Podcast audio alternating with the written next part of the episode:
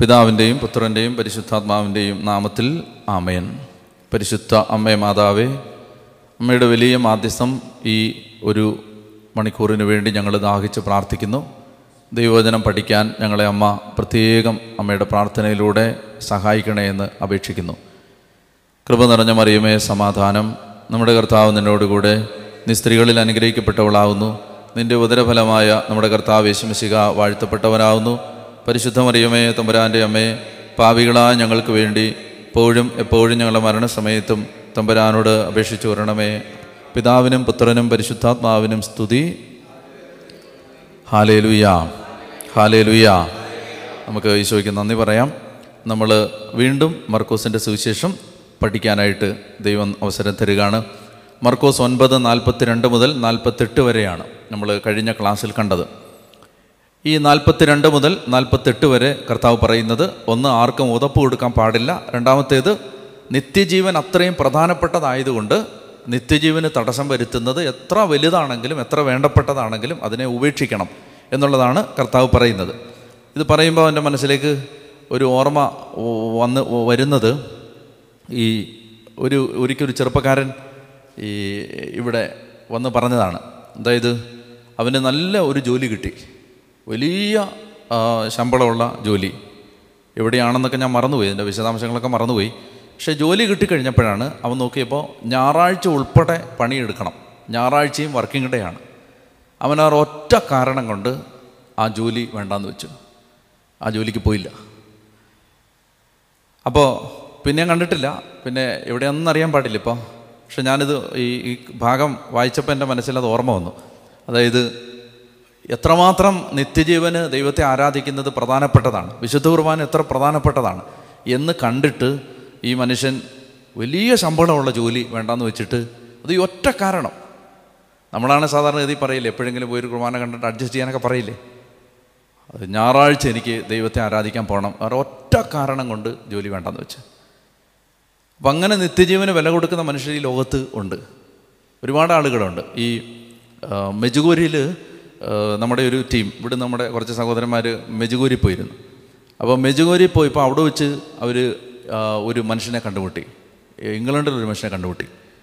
അപ്പോൾ അയാൾ അദ്ദേഹം ഇങ്ങനെ ചോദിച്ചു നിങ്ങൾ എവിടെ നിന്നാന്നൊക്കെ ചോദിച്ചു? പറഞ്ഞാൽ തിരുവനന്തപുരത്ത് നിന്നാന്നൊക്കെ പറഞ്ഞ പറഞ്ഞു ഈ നാലിലച്ഛനെ അറിയുമെന്ന് ചോദിച്ചു ഞങ്ങൾ അപ്പോൾ അവർ പറഞ്ഞു ഞങ്ങൾ ഞങ്ങൾ അവിടെ അച്ഛന്റെ കൂടെ ഉള്ളതാന്ന് പറഞ്ഞു. അപ്പോൾ പറഞ്ഞു അങ്ങേര് കാരണം എനിക്ക് ഒന്നും ഞാൻ ഒന്നും ഇല്ലാത്തവനായ ഒരാളാന്ന് പറഞ്ഞു. അപ്പോൾ ഇവർ ശരിക്കും വിഷമിച്ചു. പുള്ളി ആ ഭയങ്കര സീരിയസ് ആയിട്ടൊക്കെ പറഞ്ഞു ആദ്യം പറഞ്ഞു വന്നപ്പോൾ എന്താണെന്നറിയാം ഈ മനുഷ്യന് ഈ ബാർ കള്ള് കച്ചവടമായിരുന്നു. അപ്പോൾ അയാൾ ആ വചനം കേട്ടിട്ട് അയാളത് മുഴുവൻ അവസാനിപ്പിച്ചു. മുഴുവൻ അവസാനിപ്പിച്ചിട്ട് ഒന്നുമില്ലാത്തവനായിട്ട് മാറി. അങ്ങനെ ഉള്ള മനുഷ്യരുണ്ട്. ഇവിടുന്ന് ഈ മജുകൂരിപ്പോയ ആളുകൾ കണ്ടാണ് ഒരു മനുഷ്യനെ. ഞാൻ ഇംഗ്ലണ്ടിൽ ചെന്നപ്പോൾ എയർപോർട്ടിൽ എന്നെ സ്വീകരിക്കാൻ വന്നത് ഒരു ശ്രീലങ്കക്കാരനായ മനുഷ്യനാണ്. കുറച്ച് മലയാളം അറിയാക്ക്. തമിഴും മലയാളം കുറച്ചറിയാം. അപ്പോൾ ഞാൻ ആലോചിച്ചു ഈ മനുഷ്യൻ എന്നെ കാണുമ്പോൾ കരയൊക്കെ ചെയ്യാണ്. ഞാൻ വിചാരിച്ചു എന്തിനാണ് ഈ ഇദ്ദേഹം ഇങ്ങനെ എന്നോട് ഇത്രയും വികാരാധീനനായി ഇടപെടുന്നതെന്ന് എനിക്ക് മനസ്സിലായില്ല. പിന്നാണ് അദ്ദേഹം പറയുന്നത് ഇദ്ദേഹം ഈ വചനം കേൾക്കുന്ന ആളാണ് യൂട്യൂബിലെ.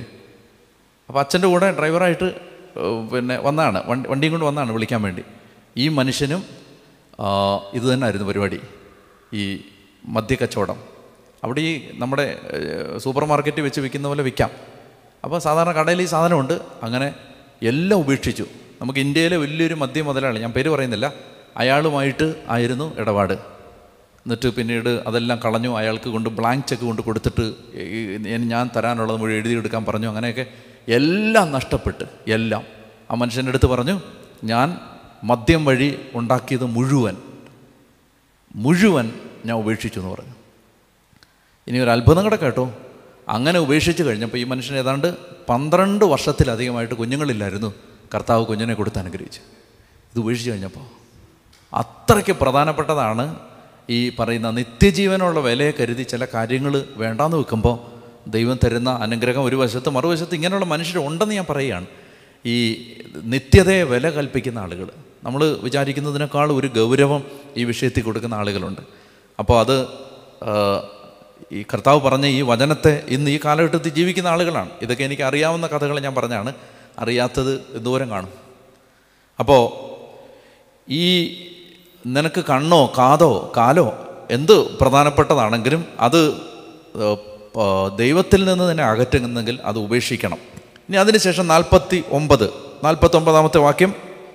കാരണം കാരണം എന്നിട്ട് കാരണം പറയുകയാണ് എല്ലാവരും അഗ്നിയാൽ ഉറകൂട്ടപ്പെടും. ഉപ്പ് നല്ലതാണ്. എന്നാൽ ഉറകെട്ട് പോയാൽ പിന്നെ എന്തുകൊണ്ട് അതിന് ഉറകൂട്ടും? നിങ്ങളിൽ ഉപ്പുണ്ടായിരിക്കട്ടെ. പരസ്പരം സമാധാനത്തിൽ വർത്തിക്കുകയും ചെയ്യുവിൻ. അപ്പോൾ കുറച്ച് ഉപ്പ് വചനങ്ങൾ പറയാൻ പോവാണ്. നാൽപ്പത്തൊമ്പത് അൻപത്. ഉപ്പ് വാക്യങ്ങളാണ്. മൂന്നാൽ സെന്റൻസ് ഉണ്ട്. എല്ലാവരും അഗ്നിയാൽ ഉറകൂട്ടപ്പെടും. ഉപ്പ് നല്ലതാണെന്നാൽ ഉറകെട്ട് പോയാൽ അതുകൊണ്ട് എങ്ങനെ ഉറകൂട്ടും? നിങ്ങളിൽ ഉപ്പുണ്ടായിരിക്കട്ടെ പരസ്പരം സമാധാനത്തിൽ വർത്തിക്കുകയും ചെയ്യുവിൻ. നമ്മൾ ഈ തിന്മയ്ക്കെതിരെ നിതാന്തമായി സമരം ചെയ്യണമെന്നാണ് തൊട്ടു മുമ്പ് പറഞ്ഞത്. അടുത്ത ചോദ്യം അതെങ്ങനെ സംഭവിക്കും?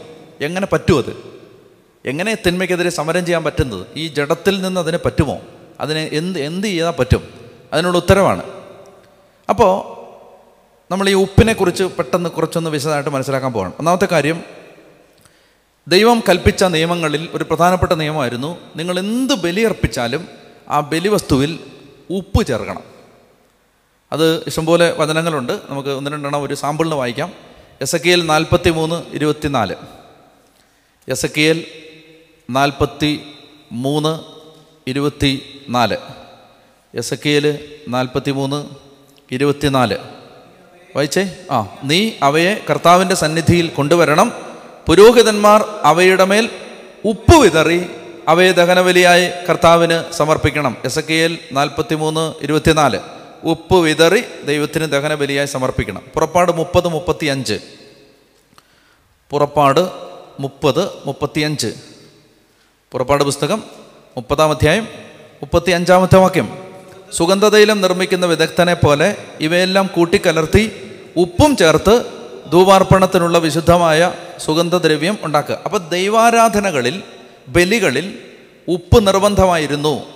ഇനി അതിനവർ വിളിച്ചിരുന്നത് ഉടമ്പടിയുടെ ഉപ്പ് എന്നാണ്. മനസ്സിലായി? സോൾട്ട് ഓഫ് ദ കവനന്റ് അങ്ങനെ അങ്ങനെ അവർ വിളിച്ചിരുന്നു ഉപ്പിനെ. അത് ലേവ്യരുടെ പുസ്തകം രണ്ട് പതിമൂന്നിൽ നമ്മൾ അങ്ങനെ ഒരു റെഫറൻസ് കാണുന്നുണ്ട്. ലേവ്യരുടെ പുസ്തകം രണ്ടാം അധ്യായത്തിന്റെ പതിമൂന്നാമത്തെ വാക്യം.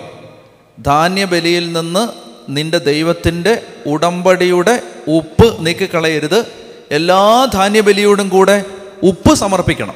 കണ്ടോ? അപ്പോൾ ഈ ഉപ്പ് ബലിയുടെ ഭാഗമായിരുന്നു. ഉപ്പ് ബലികളിൽ നിർബന്ധമായിരുന്നു. എന്താണ് ഉപ്പ്? ഇവിടെ എന്തിനെ എന്തിനാണ്? അപ്പോൾ ഒന്ന് എന്താണ് ഈ ഉപ്പ്? ഈ ഈശോ ഉദ്ദേശിക്കുന്ന ഈ ഉപ്പ് എന്താണ്?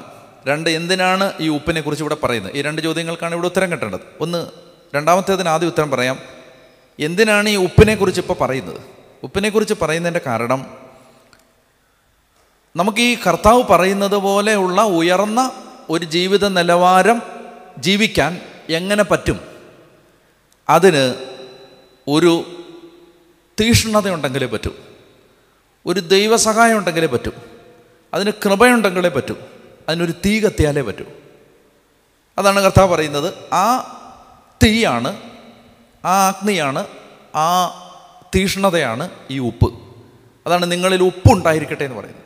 ഉപ്പെന്ന് പറഞ്ഞാൽ നിങ്ങളിൽ ശരിക്കും നിങ്ങളുടെ അകത്ത് മനുഷ്യരെ സ്വാദുള്ളതാക്കുന്ന വസ്തുക്കളെ ജീർണിക്കാതിരിക്കാൻ സഹായിക്കുന്ന അന്നത്തെ കാലത്ത് ഉപ്പ് വളമായിട്ട് ഉപയോഗിച്ചിരുന്നു. മനുഷ്യരെ ഈ കൃഷി പിന്നെ കാർഷിക ഉൽപ്പന്നങ്ങളെ അല്ലെങ്കിൽ പിന്നെ എന്താ പറയുക കൃഷിയെ നശിക്കാതെ കാത്തു സൂക്ഷിക്കുന്ന നല്ലതായിട്ട് വളരാൻ സഹായിക്കുന്ന ഉപ്പ്. നമ്മുടെ അകത്തുള്ള എന്തോ ഒരു സാധനമാണിത്. ക്രിസ്ത്യാനിയുടെ അകത്ത് നിലനിൽക്കേണ്ട ഒരു തീഷ്ണത അഭിഷേകം വിശുദ്ധി അല്ലെങ്കിൽ ഒരു വ്യത്യാസം അതൊക്കെയാണ് ഈ ഉപ്പ്. അതുണ്ടാവണമെങ്കിൽ അതുണ്ടായാലേ നിങ്ങൾക്ക് സാക്ഷ്യം നൽകാൻ പറ്റും. അർത്ഥം നേരത്തെ അതല്ലേ പറഞ്ഞേ? എതിർ സാക്ഷ്യം കൊടുക്കരുത്. നിങ്ങൾ സാക്ഷ്യമാവണം. അങ്ങനെ സാക്ഷ്യമാവണമെങ്കിൽ നമ്മുടെ അകത്ത് മറ്റുള്ളവർക്കില്ലാത്ത ഒരു ഉപ്പ് ഉണ്ടാവണം. ഒരു തീഷ്ണത ഉണ്ടാവണം. ഒരു ഒരു ഫേവർ റിയൽ ഫേവർ ഉണ്ടാവണം. അപ്പം അത് നഷ്ടപ്പെട്ടു പോയാലോ? നഷ്ടപ്പെട്ടു പോയാൽ കർത്താവ് പറയാണ് അത് പിന്നെ പുറത്തേക്ക് എറിഞ്ഞ് ചവിട്ടി മെതിക്കാനേ കൊള്ളത്തുള്ളൂ. സോഡിയം ക്ലോറൈഡിൽ നിന്ന് ഉപ്പ് പോകത്തില്ല കേട്ടോ? ഉപ്പ് ഒരിക്കലും പോകത്തില്ല. ഉപ്പ് തന്നെ ആയിരിക്കും. പിന്നെ എന്താ ഇവിടെ ഉദ്ദേശിക്കുന്നത് ഇവിടെ ഉദ്ദേശിക്കുന്നത് പഴയ കാലത്ത് ഉപ്പ് കച്ചവടം ചെയ്യുന്ന ആളുകൾ അതിനകത്ത് മണ്ണ് കലർത്തുമായിരുന്നു. വെള്ള മണ്ണ്. തൂക്കം കൂട്ടാൻ വേണ്ടി. അപ്പോൾ ഇന്നത്തെ പോലെ ലാബും ടെസ്റ്റും ഒന്നും ഇല്ലല്ലോ.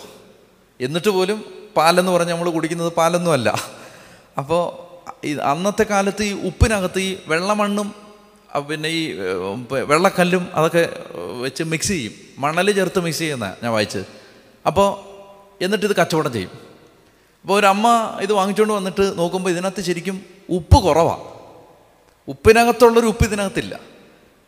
അങ്ങനെ വരുമ്പോൾ പിന്നെ അത് കൃഷി വളമായിട്ട് ഉപയോഗിക്കാൻ പറ്റില്ല. കാരണം ഇത് ഉപ്പില്ല. ഉപ്പ് കുറവാണ് ഇത് മണ്ണാണ്. അങ്ങനെ ഉപ്പിന് ഉപ്പ് നഷ്ടപ്പെട്ടു പോകുക എന്ന് ഇവിടെ ഉദ്ദേശിക്കുന്നത് ഉപ്പിൽ മായം കലരുക എന്നുള്ളതാണ്. ശരിക്കും ശ്രദ്ധിച്ചോണേ. മാമുദീസായിൽ ഒരാൾക്ക് കിട്ടിയ ദൈവിക ജീവൻ നഷ്ടപ്പെട്ടൊന്നും പോകുന്നില്ല. ഒരിക്കലും ആ മുദ്രയൊന്നും മായുന്നൊന്നുമില്ല. ഉപ്പ് അവിടെ തന്നെ ഉണ്ട്. സംഭവിക്കുന്നത് എന്തെന്നറിയോ ഉപ്പിൽ മായം കലരുകയാണ്. ഈ വേൾഡ് കയറി മിക്സ് ചെയ്യുകയാണ്. ലോകം കയറി കലരുകയാണ് ചെയ്യുന്നത്. യഥാർത്ഥത്തിൽ ആരുടെയും അഗ്നിയൊന്നും പോയിട്ടൊന്നുമില്ല. ലോകം ഉപ്പല്ലാത്തത് കയറി ഉപ്പാണെന്ന് പറഞ്ഞിരിക്കുകയാണ്. മിക്സിങ് വന്നു. അതാണ് ഇവിടെ ഉദ്ദേശിക്കുന്നത്. അപ്പോൾ ഈ മിക്സിങ് വന്നപ്പോൾ ഇതിന് ഉപ്പിന് ഉപ്പ് ചെയ്യുന്നത് ചെയ്യാൻ പറ്റാതായി. അപ്പോൾ ഒരു ക്രിസ്ത്യാനിക്ക് പഴയ പോലെ പവറില്ല കാൽ കുത്തുന്നിടത്ത് ഒരു അഭിഷേകമില്ല വ്യത്യാസമില്ല മനുഷ്യ ജീവിതത്തിൽ ഒരു മാറ്റം വരുത്താൻ പറ്റുന്നില്ല. ഇങ്ങനെ നമ്മൾ ജീവിച്ചു പോകുന്നുണ്ട്. മറ്റുള്ളവരെ പോലെ ജീവിച്ചു പോകുന്നുണ്ട്. പക്ഷേ ഒരു റാഡിക്കലായ വ്യത്യാസം സമൂഹത്തിൽ വരുത്താൻ നമ്മുടെ പ്രസൻസിന് പറ്റുന്നില്ല. ഇപ്പം എഴുന്നൂറ് കോടി മനുഷ്യരിൽ എഴുന്നൂറ് കോടി പേരും ക്രിസ്ത്യാനികളാവണമെന്നൊന്നുമില്ല. ലോകം നവീകരിക്കപ്പെടാൻ. അതിലൊരു പത്ത് കോടി പത്ത് കോടിയൊന്നും വേണ്ട. പത്ത് ലക്ഷം മതി. ഒരു ദേശത്ത് എല്ലാവരും ഒന്നും കൃപയിലാവണമെന്നൊന്നുമില്ല. ഒരാളായാൽ മതി. പക്ഷെ ആ ഒരാൾ പോലും ഇല്ലെന്നാണ് സങ്കടം. അപ്പോൾ ഈ ഉപ്പില്ല. മിക്സിങ് വരികയാണ്. മായം കലരുകയാണ്. ഉപ്പിന് ഉറകെട്ട് പോവാണ്. അപ്പോൾ ഇവിടെ കർത്താവ് പറയാണ് ഉറ കൂട്ടപ്പെടും എന്തിനാൽ? അഗ്നിയാൽ. അപ്പോൾ ഈ കലർന്ന മായത്തെ എങ്ങനെ നീക്കി കളയാൻ പറ്റും? അഗ്നി ഇറങ്ങിയാൽ പറ്റും. മനസ്സിലാവുന്നു? ഈ കോണ്ടക്സ്റ്റ് മനസ്സിലാവുന്നു? അതായത് കർത്താവ് പറയാണ് നിങ്ങൾ കണിശമായ കാർക്കശ്യമായ ഒരു ജീവിതം നയിക്കണം. എന്ത് ജീവിതം? കണ്ണാണ് നിനക്ക് പാപഹേതുവെങ്കിൽ അത് കളയണം. ഇങ്ങനെയൊക്കെ പറ്റുമോ നമ്മൾ സാധാരണ മനുഷ്യരല്ലേ ഈ ജഡത്തിൽ ഇത് പറ്റുമോ കർത്താവ് പറയാണ് പറ്റും. കാരണം നിങ്ങളിൽ ഉപ്പുണ്ട്. നിങ്ങൾ മുദ്ര ചെയ്യപ്പെട്ടവരാണ്. നിങ്ങൾ അഭിഷേകം ചെയ്യപ്പെട്ടവരാണ് പരിശുദ്ധാത്മാവിനെ സ്വീകരിച്ചവരാണ് നിങ്ങളിൽ ഉപ്പുണ്ട്. എന്നാൽ ഉപ്പിന് ഇപ്പോൾ എന്ത് സംഭവിച്ചിരിക്കുന്നു? ഉപ്പിൽ മായം കലർന്നിരിക്കുന്നു. ഉപ്പ് ഉറകിട്ട് പോയിരിക്കുന്നു. എങ്ങനെ വീണ്ടും ഉറകൂട്ടും? ഉറകൂട്ടാൻ അഗ്നി വരണം. ഏശയ്യ ഒന്ന് ഇരുപത്തഞ്ച്. നല്ലൊരു വചന ഇതിന്. ഏശയ്യ ഒന്ന് ഇരുപത്തിയഞ്ച്. ഏശയ്യ ഒന്ന് ഇരുപത്തഞ്ച്. ഞാൻ എന്റെ കരം നിനക്കെതിരായി ഉയർത്തും. ചൂളയിൽ എന്ന പോലെ ഉരുക്കി നിന്നെ ശുദ്ധി ചെയ്യും. നിന്നിൽ കലർന്നിരിക്കുന്ന വിലകട്ട ലോഹം ഞാൻ നീക്കിക്കളയും.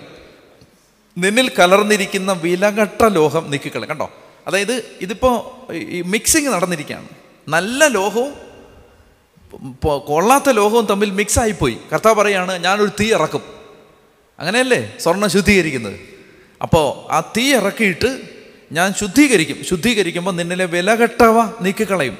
അപ്പോൾ അങ്ങനെ വരുമ്പോൾ നമുക്കിനി അടുത്ത ചോദ്യം ചോദിക്കാനുള്ളത് എന്താണ് ഈ അഗ്നി? എന്താണ് ഈ അഗ്നി?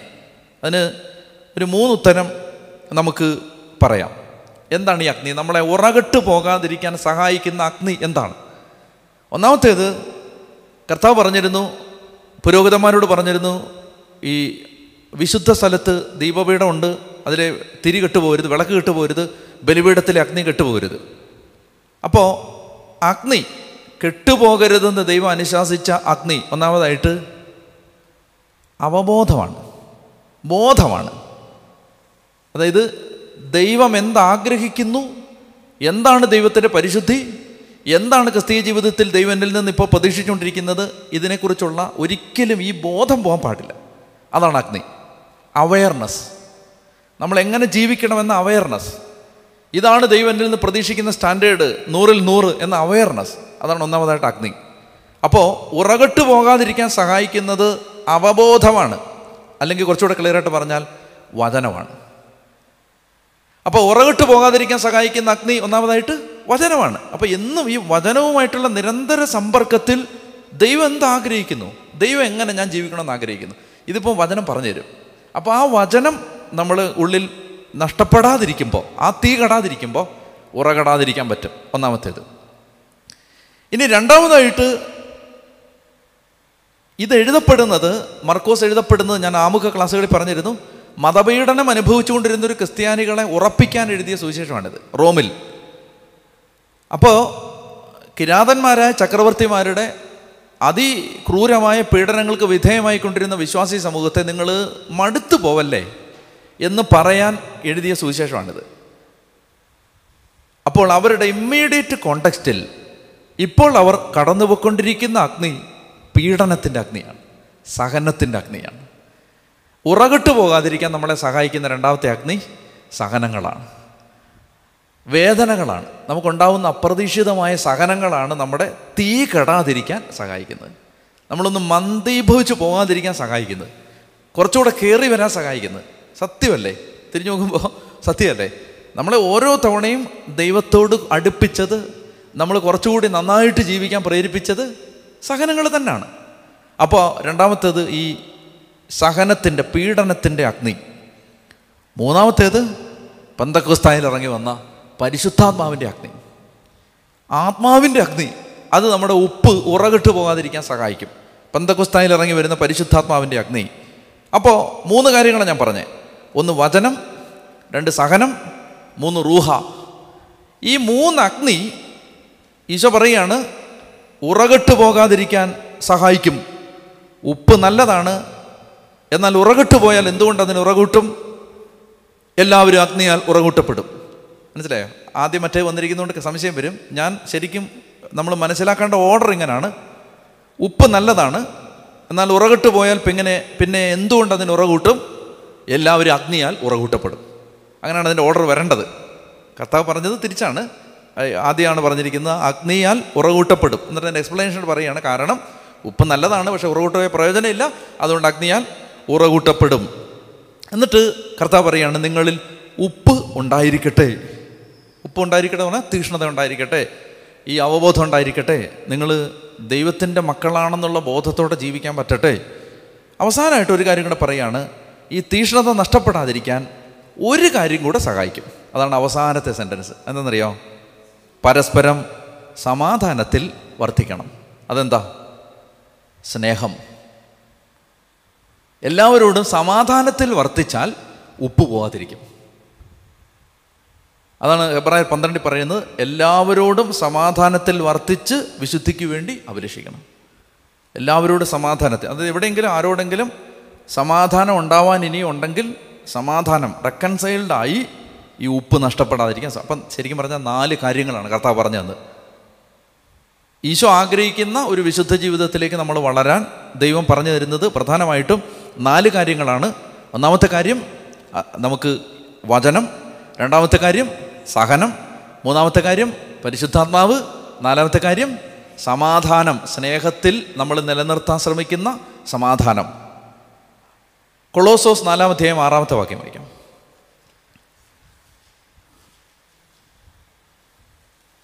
കൊളോസോസ് നാലാം അധ്യായം ആറാമത്തെ വാക്യം.